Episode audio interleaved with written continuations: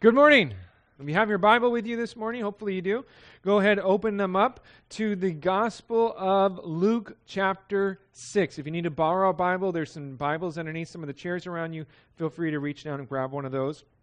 Last week, uh, we wrapped up our study of chapter 5. Uh, so this morning, we're going to jump into the beginning of chapter 6 as we continue to make our way, you know, systematically through this gospel account, chapter by chapter, verse by verse. Once you've found your way to chapter 6, I'd like to invite you to rise to your feet in honor of the Lord and His Word. I'm going to read through our text in my Bible. I'm reading from the New King James Version of the Bible. Uh, if you're reading from a different translation, just want to encourage you uh, do your best to follow along uh, in your own Bible. Okay, our text this morning is going to be Luke chapter 6, verses 1 through 11. The title of our study is going to be Honoring the Sabbath. Honoring the Sabbath. Luke continues his narrative with the following in verse 1. Now it happened on the second Sabbath after the first that he went through the grain fields. And his disciples plucked the heads of grain and ate them, rubbing them in their hands. And some of the Pharisees said to them, Why are you doing what is not lawful to do on the Sabbath? But Jesus answering them said, Have you not even read this? What David did when he was hungry, he and those who were with him? How when he how he went into the house of God, took and ate of the showbread, and also gave some of those some to those with him, which is not lawful for any but the priests to eat. And he said to them, The Son of Man is also Lord of the Sabbath. Verse 6. Now it happened on another Sabbath also that he entered the synagogue and taught. And a man was there whose right hand was withered. So the scribes and Pharisees watched him closely, whether he would heal on the Sabbath that they might find an accusation against him. But he knew their thoughts and said to the man who had the withered hand, Arise and stand here. And he arose and stood. Then Jesus said to them, I will ask you one thing. Is it lawful on the Sabbath to do good or to do evil? To save life or to destroy? And when he had looked around at them all, he said to the man, Stretch out your hand. And he did so and his hand was restored as whole as the other. But they were filled with rage and discussed with one another what they might do to Jesus. Let's pray. Father, we thank you for your word. And Lord, we thank you for the opportunity that we have to gather in this place, to worship you, Lord, and to really yield ourselves to you and your word. And Lord, we do invite your Holy Spirit just to uh, lead and guide us. We thank you that your word promises us that your spirit will lead us into all truth, will remind us of the things that you've said. And so, Holy Spirit, we invite you just to do a work in our hearts and in our lives. Lead us as we go through this text. May we understand your truth, that you're speaking to the people in that day and age, but we also want to understand the truth that you'd have for us, that we might make application to our own lives, Lord, that we wouldn't just come here and, and learn a, a, a cool Bible study or some interesting information, Lord. We want to spend time with you. We want to hear from you. We want to leave this place having been molded and, and shaped more and more into the image of your Son, Jesus Christ. And so, Lord, we asked, Holy Spirit, do a work in us and through us this morning. And we ask this in Jesus' name. Amen. Amen. You may have a seat. Here in the first uh, opening verses of our text, we see Jesus and his disciples, they're passing through the grain fields on the Sabbath. Now, Luke mentions that this is the second Sabbath after the first, probably to help distinguish the events from what had happened on a previous Sabbath. Earlier in our study of the Gospel of Luke, in chapter 4, we covered an event that took place on a particular Sabbath where Jesus healed a man of an unclean spirit while at a local synagogue. This was a, a separate Sabbath from that one. And the second record of Jesus doing something on the Sabbath, well, that was considered an offense. Okay? For healing on the Sabbath was considered an offense as we'll see in the second half of our text here this morning. So, as Jesus and his disciples were traveling along some grain fields on the Sabbath, they began to pluck heads of grain to eat. And when the Pharisees saw it, they accused them of breaking the law. Now, some may think that the law that they were breaking was perhaps stealing because they were eating from someone else's grain fields. But this was actually permitted under Mosaic law. In Deuteronomy chapter 23, uh, verses 24 and 25, it states that when you come into your neighbor's vineyard, you may eat your fill of grapes at your pleasure, but you shall not put any in your container. When you come into your neighbor's standing grain, you may pluck the heads with your hand, but you shall not use a sickle on your neighbor's standing grain. And so the law actually allowed for someone to pass through and to partake of the fruits of the, vi- of the vine and the grain of the field, provided that they weren't gathering things into a container or that they weren't harvesting it with a, a sickle. They weren't bringing a tool in there and, and basically working the land. And so this was allowed, it was permitted. It kind of reminds me, if you're familiar, if you've been in Iwakuni for any uh, amount of time, they have uh, a number of different fruit picking places you can go and you can pick mikans, you can go pick apples, and you pay one price to get in. You can eat and pick and do whatever you want. Uh, but if you want to take any out with you in a container, well, then you got to pay extra. It, it kind of has that kind of mentality. You can go in, take whatever you want, but if you're going to try and take, you know, with you, you got to pay. That that's not allowed. So this we see. Um, uh, as long as you weren't gathering the items and storing them for later comp- uh, consumption, it was okay to take a little something from a field. So, what the disciples were doing was perfectly legal in that sense because they, they simply plucked a few heads of grain while they were passing through. They weren't stockpiling grain for later, okay? They, they weren't harvesting the grain with a sickle. And so, what did the disciples do to make the Pharisees accuse them of breaking the law? Well, it wasn't so much what they did as much as it was when they did it. The Pharisees accused them of breaking the law because the disciples did what they did on the Sabbath. And I'd like to take just a few moments here before we continue in our text to explain some matters concerning the Sabbath, just in case you're not familiar with it. Okay? Uh, so we're going to do a little overview, some Old Testament history here regarding the Sabbath. The word Sabbath, okay, it literally means rest. Okay? It is a cessation from labor, and it actually first occurs in the scriptures in Exodus chapter 16, verse 23. Exodus 16:23 states, "Then he said to them, This is what the Lord has said: Tomorrow is a Sabbath rest, a holy Sabbath to the Lord. Bake what you will bake today, and boil what you will boil, and lay up for yourselves all that remains to be kept until morning." Now, the context of this, these words, uh, they were being spoken by Moses in connection to the collection of the manna by the Israelites during the Exodus. They were to collect enough manna for each day for five days. So each day you just go and you collect enough for that one day. You don't get extra. You just go out and, and you gather a day's worth of food, and that's it. And you do that for five days. But on the sixth day, they were called to collect a double portion. When the seventh day came, the Lord did not provide the manna as before, and they were to use what was gathered on the sixth day to sustain them uh, and leave the seventh day as a day of rest. So, although the first mention of the word Sabbath is in Exodus, the institution of the day of rest is much older. It's actually founded by the Lord at the completion of creation, way back in Genesis chapter 2. Genesis chapter 2, verses 2 and 3 says, And on the seventh day, God ended his work which he had done, and he rested on the seventh day from all his work which he had done. Then God blessed the seventh day and sanctified it, because in it he rested from all his work which God had created and made. And so, we see, after completing all of creation, God took a day of rest. The word rest indicates a stoppage of work. Okay, I don't think God was in need of a day of rest for himself, as if he was drained of his power after creating the world. It wasn't like, oh my goodness, to six days it just totally was so hard for me to do that, and I need a day off. You know, that not that's not the idea at all. Okay, God is all powerful. He's omnipotent. Okay, he doesn't get tired, uh, or his power isn't drained from him. So that's not the idea. Why did God rest? If it wasn't because he was fatigued or he was lacking in power? Well, the scripture indicates that God rested on the seventh day for his people.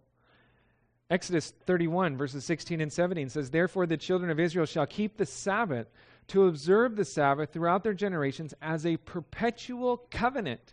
It is a sign between me and the children of Israel forever. For in six days the Lord made the heavens and the earth, and on the seventh day he rested and was refreshed. The Sabbath was established to serve as a sign and they were to observe it as a part of a covenant with God. It was an acknowledgement of his creation of them and an acknowledgement of his choosing of them as a special people.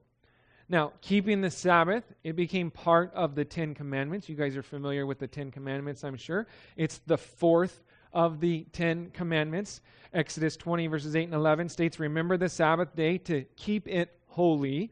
Six days you shall labor and do all your work, but the seventh day is the Sabbath of the Lord your God. In it you shall do no work, you, nor your son, nor your daughter, nor your male servant, nor your female servant, nor your cattle, nor your stranger who is within your gates. For in six days the Lord made the heavens and the earth, the sea and all that is in them, and rested the seventh day. Therefore, the Lord blessed the Sabbath day and hallowed it.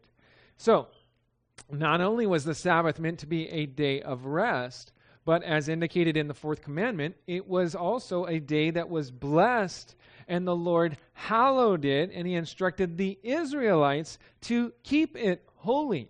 Now, the word hallowed and the word holy, they both mean to be set apart unto the Lord, uh, to be treated as uh, special, as holy.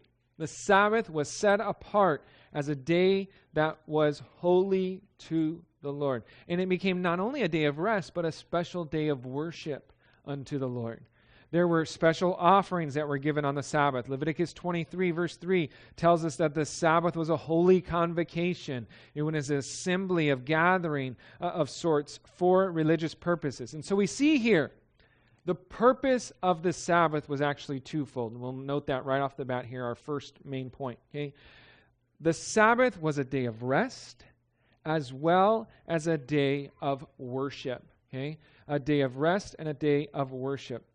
Understand the Sabbath? Let's get back to our account now. So, what did the disciples do that was unlawful to do on the Sabbath? Scripture stated that the Sabbath was to be a day of rest and that no work was to be done on the Sabbath. The difficulty of keeping this law came down to the de- definition of what constitutes work. Okay? Scripture specifically mentions a few things that were forbidden on the Sabbath. I won't pull up all the scripture references, but I'll let you know what they are. In Jeremiah uh, 17, verses 21 and 22, we read about how carrying heavy burdens was prohibited on the Sabbath. Exodus mentions kindling fire as being prohibited on the Sabbath. It also alludes to not doing work during the plowing and harvesting seasons uh, on the Sabbaths. Exodus 35, verse 3. Uh, Exodus also mentions not doing any cooking on the Sabbath. Exodus 16 23. Uh, in Nehemiah, the selling of goods was prohibited on the Sabbath. Nehemiah 13, verse 15. Gathering items such as manna and sticks was prohibited on the Sabbath as well. Numbers 15, verse 32. But really, outside of these specifically mentioned items, there's nothing else described as being prohibited from happening on the Sabbath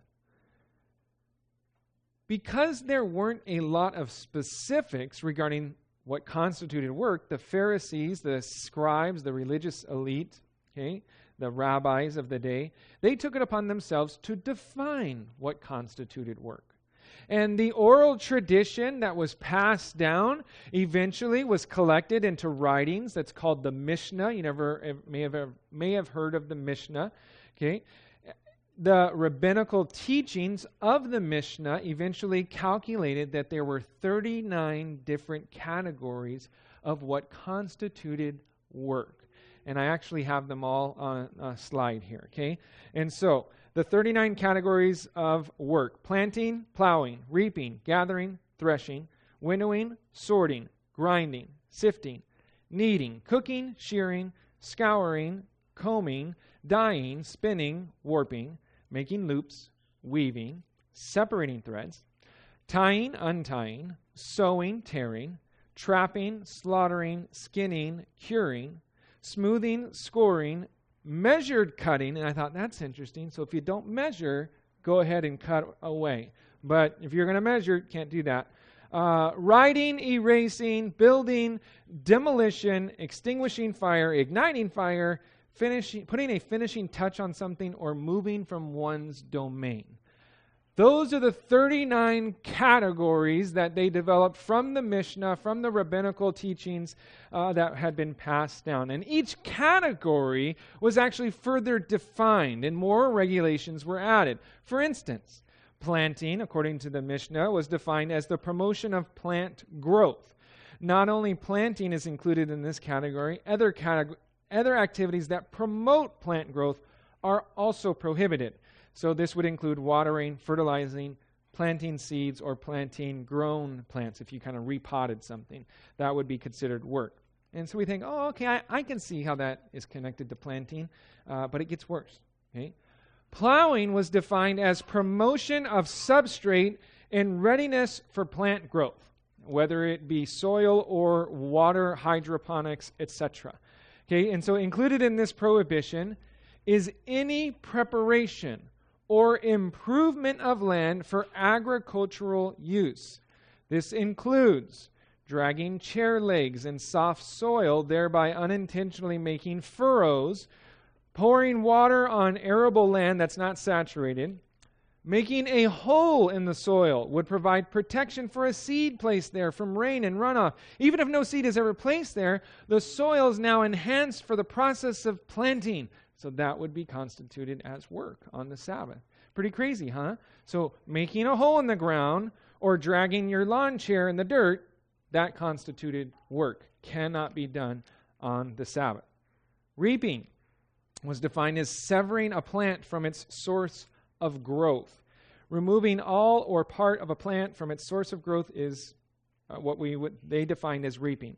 And so, because of that, rabbinically, it is forbidden to climb a tree on the Sabbath for fear that this may lead to one breaking off a branch, and then you would be therefore reaping, uh, breaking off a plant from its source, uh, and so then you would be guilty of breaking the Sabbath law. So it's also forbidden rabbinically to ride an animal on the Sabbath, as one may unthinkably detach a stick to hit the animal with. And so it's incredible to think that riding an animal is restricted. You can't do that. Well, why? Well, because that falls under reaping. It's like, really? Reaping and riding an animal, those are the same thing? It, but it, it only gets crazier and crazier. Okay? Today, if you actually go to Israel, and I would encourage you, if you ever have the opportunity to go on a trip to Israel, take it. Okay? It's amazing. Uh, your Bible just comes to life before your eyes. It is an incredible trip. I had the opportunity to go once, and if the Lord would allow again, we'd go again. it was awesome. But if you go to Israel today, Jewish hotels, they have Sabbath elevators because pushing a button on an elevator would constitute work because as you push the button, you're igniting a fire because you're making an electrical connection. And so, thus, you would be breaking the Sabbath law by you would be working. And so, you go to a hotel on the Sabbath, they have a Sabbath elevator where you get on and it opens up at every single floor uh, and so that you don't have to press the button. And the funny thing is, is that they have another elevator right next to it, and that's the one for all the heathens and Gentiles to take. So you can go there and just say, I'm going to the eighth floor, and you can push it. Uh, but the Orthodox people, it's nope, it's the Sabbath. We're going to just sit here and wait for each and every door to open. Pretty crazy. So, according to the Pharisees, the disciples were guilty of breaking the Sabbath law because by plucking grain, okay, and winnowing it, you know, rubbing it in their hands, and then eating it, they have been violated at least three categories of work reaping, threshing, and winnowing. And so these Pharisees, they had, taken a special day of rest, a, a special day of worship, and they had turned it into a heavy burden to bear. And in their pursuit of determining the exact letter of the law, the Pharisees missed out on the spirit of the law. The Sabbath was a day of rest, not a day of rules and, and rituals and, and regulations. Okay? Remember what 2 Corinthians chapter 3 tells us. It tells us that the letter of the law kills, but the Spirit gives life. Well, how did Jesus respond to the accusations that the Pharisees made? Let's read verses 3 and 4. But Jesus answering them said, Have you not even read this, what David did when he was hungry, he and those who were with him, how he went into the house of God, took and ate the showbread, and also gave some to those with him, which is not lawful for any but the priests to eat? Jesus responded by reminding the Pharisees of what David and his men did when they were going into hiding from King Saul. You can read about that in your own Bible in 1 Samuel chapter 21. David and his men, they came to a city of priests and they sought out bread to eat for their journey. The priest Ahimelech informed David that they didn't have any common bread. They only had the holy bread, the show bread, that was only supposed to be for the priests. However, Ahimelech, the priest, he declared to David that as long as the men were ceremonially clean, then they had kept themselves from women, that they could go ahead and eat of the bread. And so, after David assured the priest that his men were indeed clean, the holy bread was given to David and his men. They partook. Now, some say that Jesus used this example to show, well, that it's okay. It was okay for the disciples to break the Sabbath law because David broke the law. Listen, that would be a wrong conclusion. Okay? That's not what happened. Okay? Because that would mean that David and the disciples were guilty of breaking the law. But David was never held responsible for such. And Jesus actually says in Matthew's parallel account of this text, in Matthew chapter 12, verse 7, that the disciples were guiltless. Okay? They had no guilt whatsoever. They weren't guilty of breaking the law. And so why use this example? I believe it was to show the Pharisees that David and the priests, they didn't adhere to the exact letter of the law, but they adhered to the spirit of the law. And in so doing, they were not in violation of the law, but in fulfillment of it. You see, the letter of the law was that the bread was holy, that it was set apart for the priest. Listen, if the priest wanted to give his bread to help someone in need, especially someone that was, you know, ceremonially clean, there wasn't anything wrong with that. Romans chapter 13, verse 10 tells us love does no harm to a neighbor. Therefore, love is the fulfillment of the law. Galatians chapter 5 teaches us that all the law is fulfilled in one word. Okay? Even in this, you shall love your neighbor as yourself. You see, the law is fulfilled in love by showing care for David and his men and by ensuring that they were ceremonially clean. Ahimelech did not violate the law, he fulfilled it. Thus, David was not held accountable for eating the showbread given to him, and his men uh, from uh, he wasn't held accountable for it. Okay, uh, even though he ate it and his men ate it. And so, this example goes to show that that love and, and compassion while meeting human need is, is more important than observing ceremonial rituals and, and traditions. The disciples, they were guiltless in their eating of the grain because their human need for sustenance trumped any tradition that the Pharisees constituted as work. And Jesus, in his defense of the actions of his disciples, he does a very important thing when it comes to defending their actions. I want you to note this. He took them to the scriptures. Jesus said, Have you not even read this? What David did.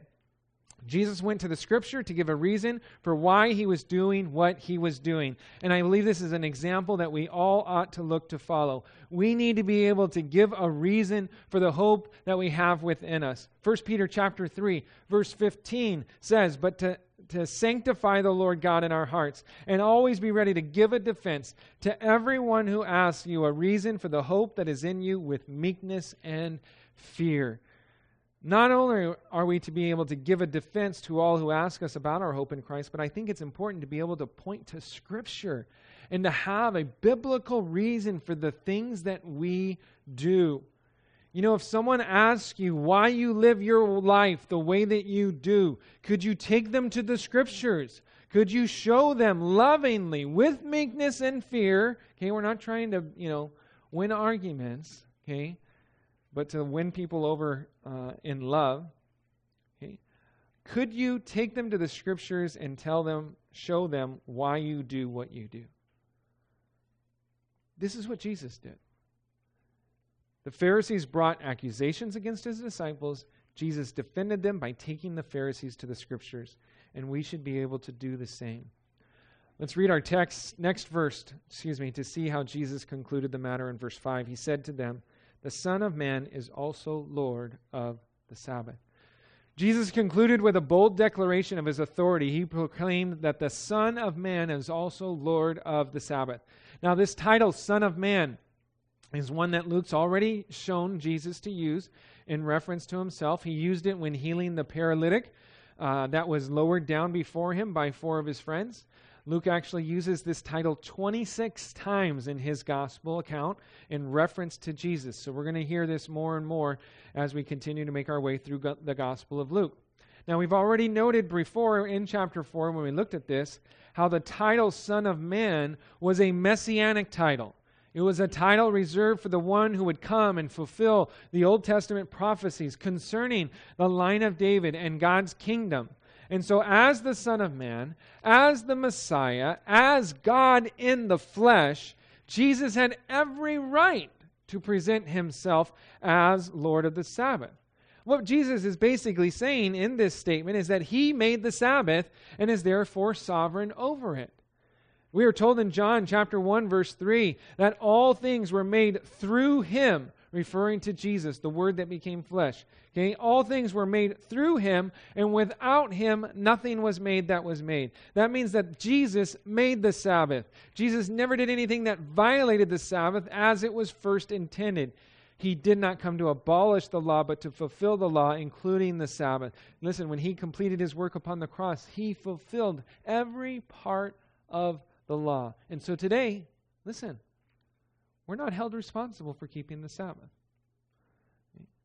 We're not required to gather together on a particular day because it's more holy than any other day. We have the freedom to meet any day in fellowship and in worship. Nonetheless, even though we're no longer required to keep the Sabbath, I do think that we ought to purpose in our heart to have a day that we allow for ourselves to find physical rest. Okay? I also believe that the scriptures instruct us to not forsake the assembling of ourselves together. For us as a body, okay, we have set aside Sunday morning and Wednesday night as opportunities for the assembling of the body together for fellowship and worship. Okay? So, though we do not keep the Sabbath, we do find a principle in setting aside time to find rest and setting aside time to gather together and worship. Again, for us as a church, we do it on Sunday. If you think about some people think Sunday's the Sabbath. It's not. Saturday is the Sabbath, actually. Okay? Uh, you're seven day Adventist, they worship on Saturday because that's the Sabbath and they want to honor the Sabbath. Okay? We worship on Sunday because it's the first day of the week, and that is the day that Jesus Christ rose from the dead. Okay? And so we commemorate his resurrection by gathering together the first day of the week on Sunday. Okay? So, and, and that's the day that we've set aside. We said, hey, you know what? Let's all get together on Sunday. It's not more holy than any other day. Okay? It's not more special than any other day. Uh, you can meet with God on Sunday just as easily as you can meet with Him on Thursday. Uh, so we need to make sure that we understand that. Okay? We must remember something very important about our relationship with the Lord.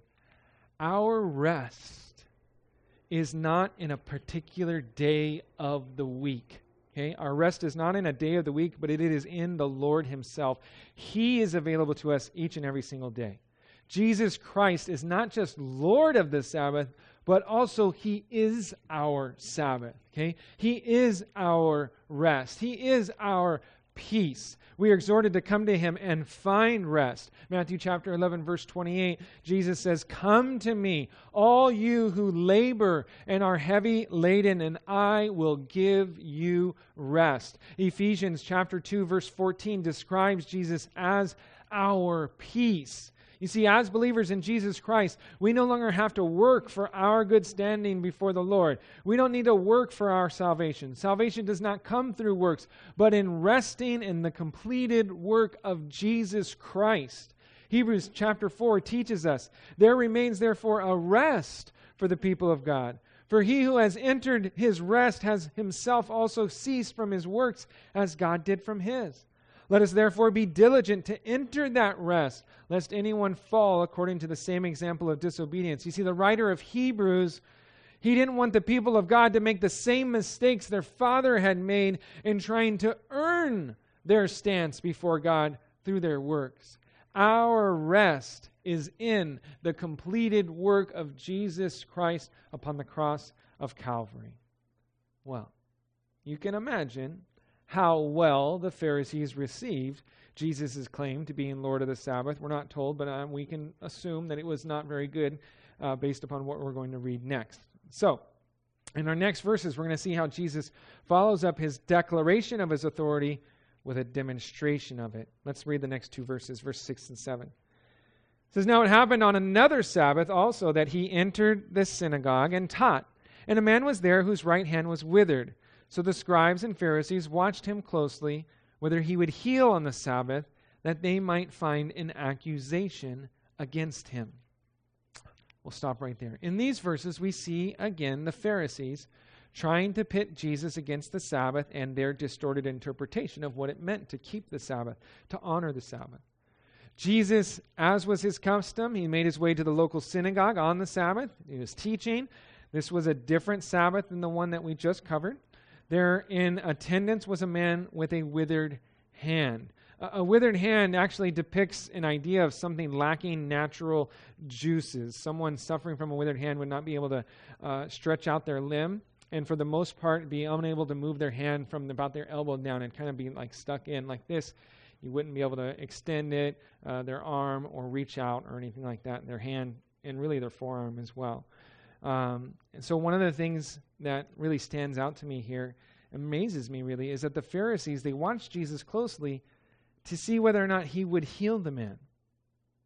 And I think it's interesting because there seems to be little to no doubt whatsoever to the ability of Jesus to perform such a miracle.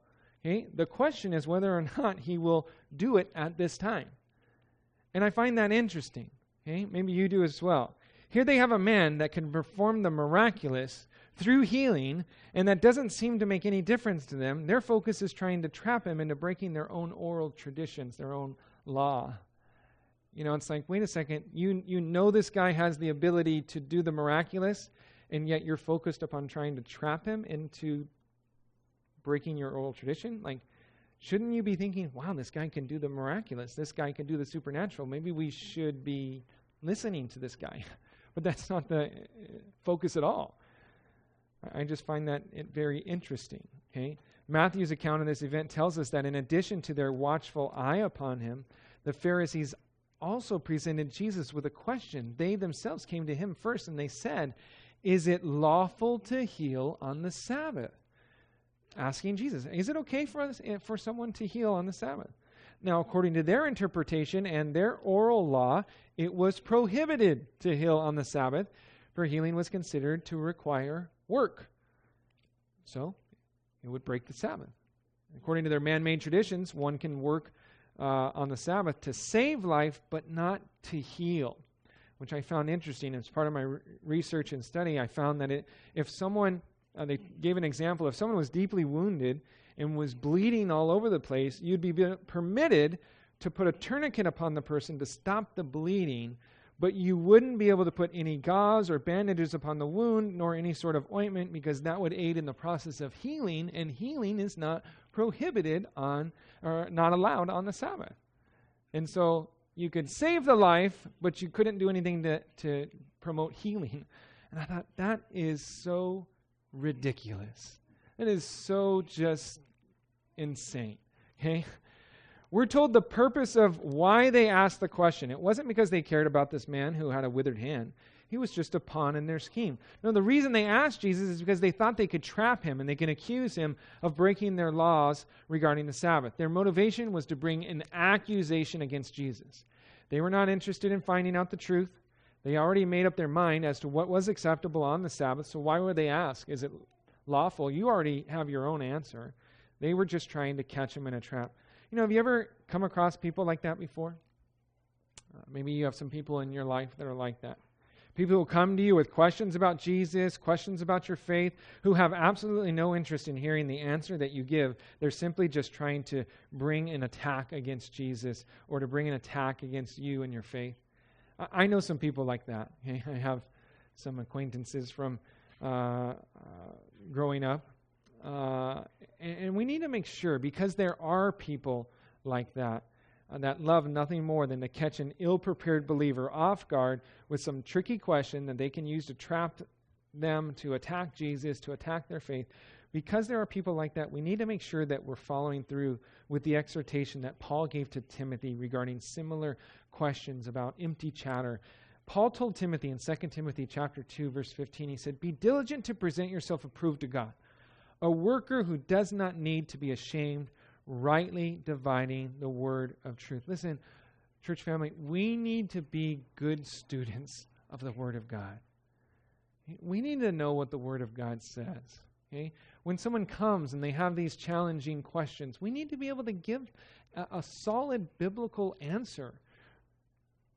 We need to be able to answer the skeptics, the naysayers, and we need to be able to do so honestly and unashamedly.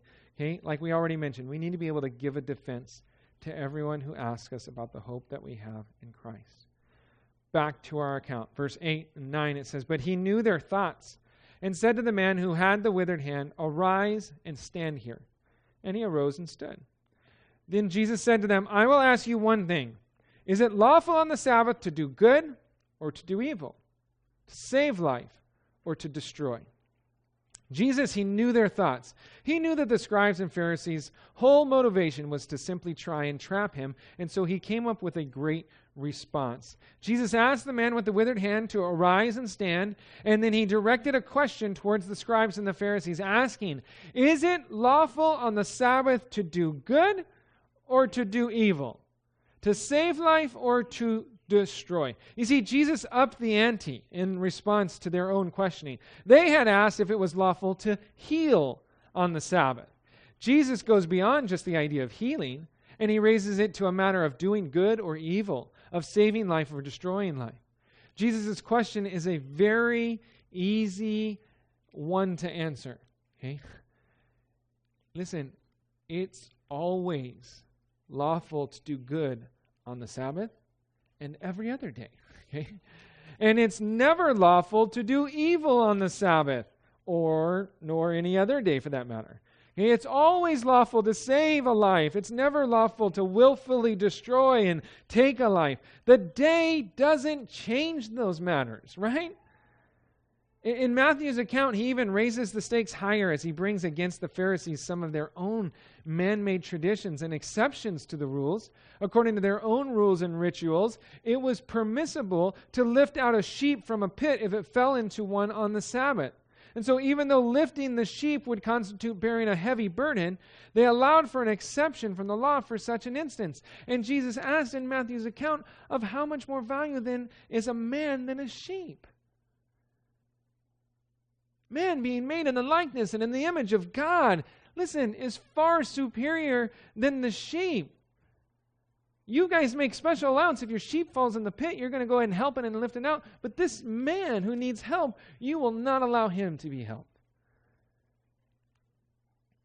It doesn't make sense. If it's okay to help an animal in need, it certainly ought to be okay to help a man in need. Jesus is exposing their own hypocrisy. He's bringing to light the motive behind their hearts. You see, they didn't care about this man with the withered hand. All they really wanted to do was to trap try and trap Jesus in a catch 22 situation where no matter what he did, he would be incriminating himself. But Jesus turns the tables on them. Now they are the ones in the trap. They are the ones forced to incriminate themselves. Galatians actually teaches us do not be deceived. God is not mocked. For whatever a man sows, that he will also reap. Jesus has brought this situation right back upon themselves. They sowed ill will and an attitude of condemnation, and that is what is coming back upon them at this time. They are condemned by their own thoughts, by their own motives, their own rules and regulations. The very things they tried to use to accuse Jesus is now being used to accuse them. Mark's gospel tells us that the scribes and Pharisees, they kept silent. They were trapped. They could say nothing. They could not say a single word without incriminating themselves. Well, even though the scribes and Pharisees didn't have anything else to say, Jesus wasn't finished. Let's read our next verse to see what Jesus had to say. Verse 10. And when he had looked around at them all, he said to the man, Stretch out your hand. And he did so. And his hand was restored as whole as the other. We're told that Jesus looked around at them all in this in the opening here of verse 10. Interestingly, Mark's gospel gives us more information about this look that Jesus gave and how his observations impacted him emotionally. Mark's account says that when Jesus looked around at them, he did so with anger, and then it also says that he was he looked at them with anger, being grieved by the hardness of their hearts. Jesus looked around at all the scribes, and the Pharisees. He was filled with anger over their hard hearts, but at the same time, he was grieved by their hard hearts. Jesus was angry at them for they kept silent. They would not confess their own sin. They would not acknowledge that their evil attempt was wrong, not just for on the Sabbath, but upon any day. Jesus asked if it was lawful to do evil. The obvious answer is no. That's not lawful. But that is exactly what they were doing. They were plotting evil against Jesus, and their hypocrisy caused anger to come forth in the heart of the Lord. Anger isn't, you know, always a sinful thing. We think of it as very bad, okay, uh, oftentimes. But the scriptures actually teach us that we can be angry and still not sin. Ephesians 4.26, Psalms 4.4, both talk about that. But it is a very fine line. One many people find difficult to navigate. A justifiable anger is something along the lines of the way you may feel towards great injustices in the world. We can be angry at the enemy for the way he exploits people and still not be in sin. Look at today's world, okay? There are things happening in today's world that we can be angry about and still not be in sin. We can look around and say, evil is present, evil is running rampant, and we can have what we refer to as a righteous indignation and still not be in sin. Well, along with anger, Jesus felt grief. He was grieved over the hard hearts. Jesus, despite their ill intentions, despite their desire to trap him, still had compassion towards these Pharisees. He wanted to see them repent. He offered them a perfect opportunity to respond to him, to confess their sin, but they would not. Instead, they just stood there silent, not saying a word. And he was grieved that they would not respond to him. Well, Jesus commanded the man with the withered hand to stretch it out. The man responded in faith. He attempted to do something that was impossible for him to do, and God brought about a miracle, providing a complete healing upon him. Now, this man, he could have responded in one of two ways. One, he could have argued with Jesus and told him that he can't stretch out his hand and tell him all the reasons why he can't stretch out his hand and tell him how many times he's tried in the past and failed to stretch out his hand. Or two, he can obey Jesus and stretch out his hand as Jesus commanded. And there's a lesson to be learned here for sure. When God's word comes to us and shows us the way in which we should respond, we can either be obedient and see God do something amazing, or we can be disobedient and list off all the reasons why God is wrong about us and about the situation that we're in. The Word of God says, Husbands, love your wives Ephesians chapter 5, verse 25. And some would say, Oh, but you don't know about my wife and all the heartache that she brings. She's, she's downright unlovable at times. I, none of you guys would say that, but you know, maybe other people would say that, right? Okay? And those people, they won't love their wife, and they'll be disobedient, and they won't experience the loving touch of the Father. But those who say, Lord, I'm going to love my wife no matter what, because that's what your word tells me to do. I'm going to be obedient to your word and trust that you will do something incredible. It is that person that's going to see God move and that person that's going to experience God's blessings and touch upon their marriage. The word of God says, Wives, submit to your husbands. And again, you can argue with God.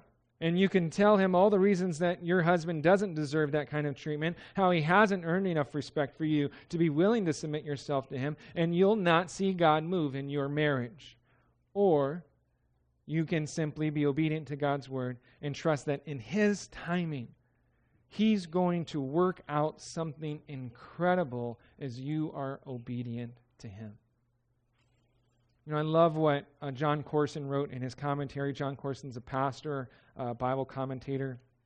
Uh, he had this to, to write uh, in his commentary. He says this Once we quit saying why we can't, once we quit arguing with the word and saying it's not that easy, once we quit saying I'm an exception to the rule, and instead we say, Lord, if you say it, I'll do it.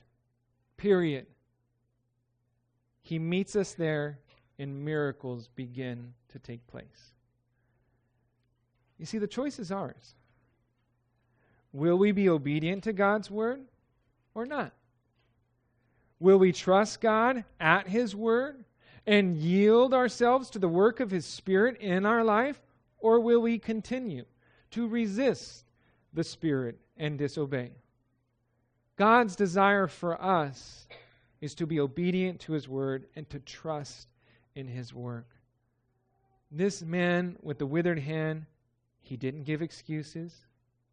He didn't talk about how difficult it would be for him to stretch out his hand, how it was impossible for him to do what Jesus asked him to do. He simply responded in faith and did as Jesus directed him, and God did a work of restoration in his hand and no doubt in his life as well. Let's take a look at our final verse. We'll wrap this up. Verse 11 says, But they were filled with rage and discussed with one another what they might do to Jesus. This verse is really hard to fathom. Look how hard these hearts had become, how blinded they had come to their own sin. Matthew and Mark's parallel account both state how the Pharisees left that place and they plotted how they might destroy Jesus. They wanted to kill him. They wanted to try and trap Jesus into breaking the Sabbath as they interpreted it by making him heal a man of a physical ailment because they wanted to find a way to accuse him. And yet, here they are plotting to kill a man on the Sabbath. And they don't find anything wrong with that.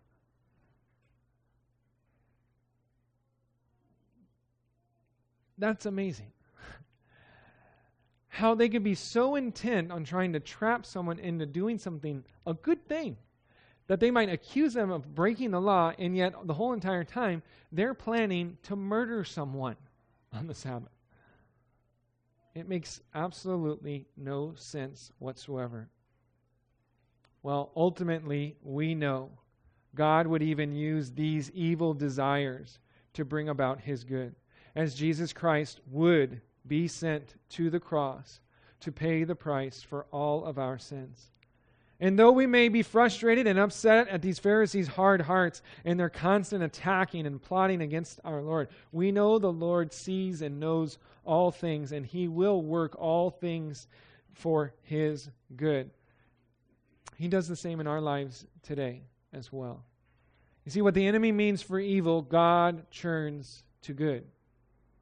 Genesis chapter 50, verse 20 states, But as for you, you meant evil against me, but God meant it for good, in order to bring it about as it is this day, to save many people alive. We know Romans 8, 28. We know that God works all things together for good to those who love God, to those who are called according to his purpose. Listen, church family, God is at work. He can turn the attacks of the enemy into opportunities for his glory, his faithfulness to be revealed. God is at work, and his work is a good work.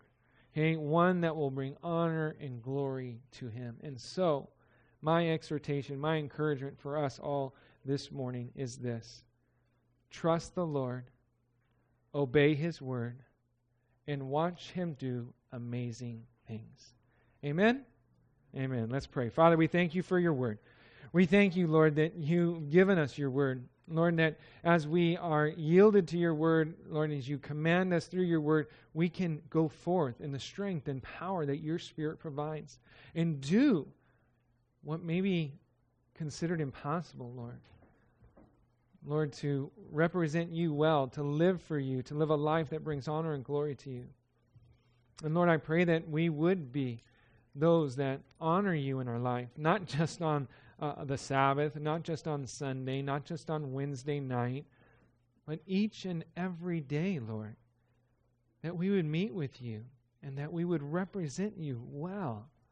Lord, that we would be able to give a, an answer to those who may ask us why we live the way that we live our life, that we might be able to take them to the scriptures because we know your word. And we base our life upon your word. So, Lord, I just ask, lead us, guide us, Lord. I pray that we would trust in you, that we would obey your word, and that we would see amazing things come to pass. I lift up all these, your children, asking your blessings upon them. In Jesus' name, amen. Amen.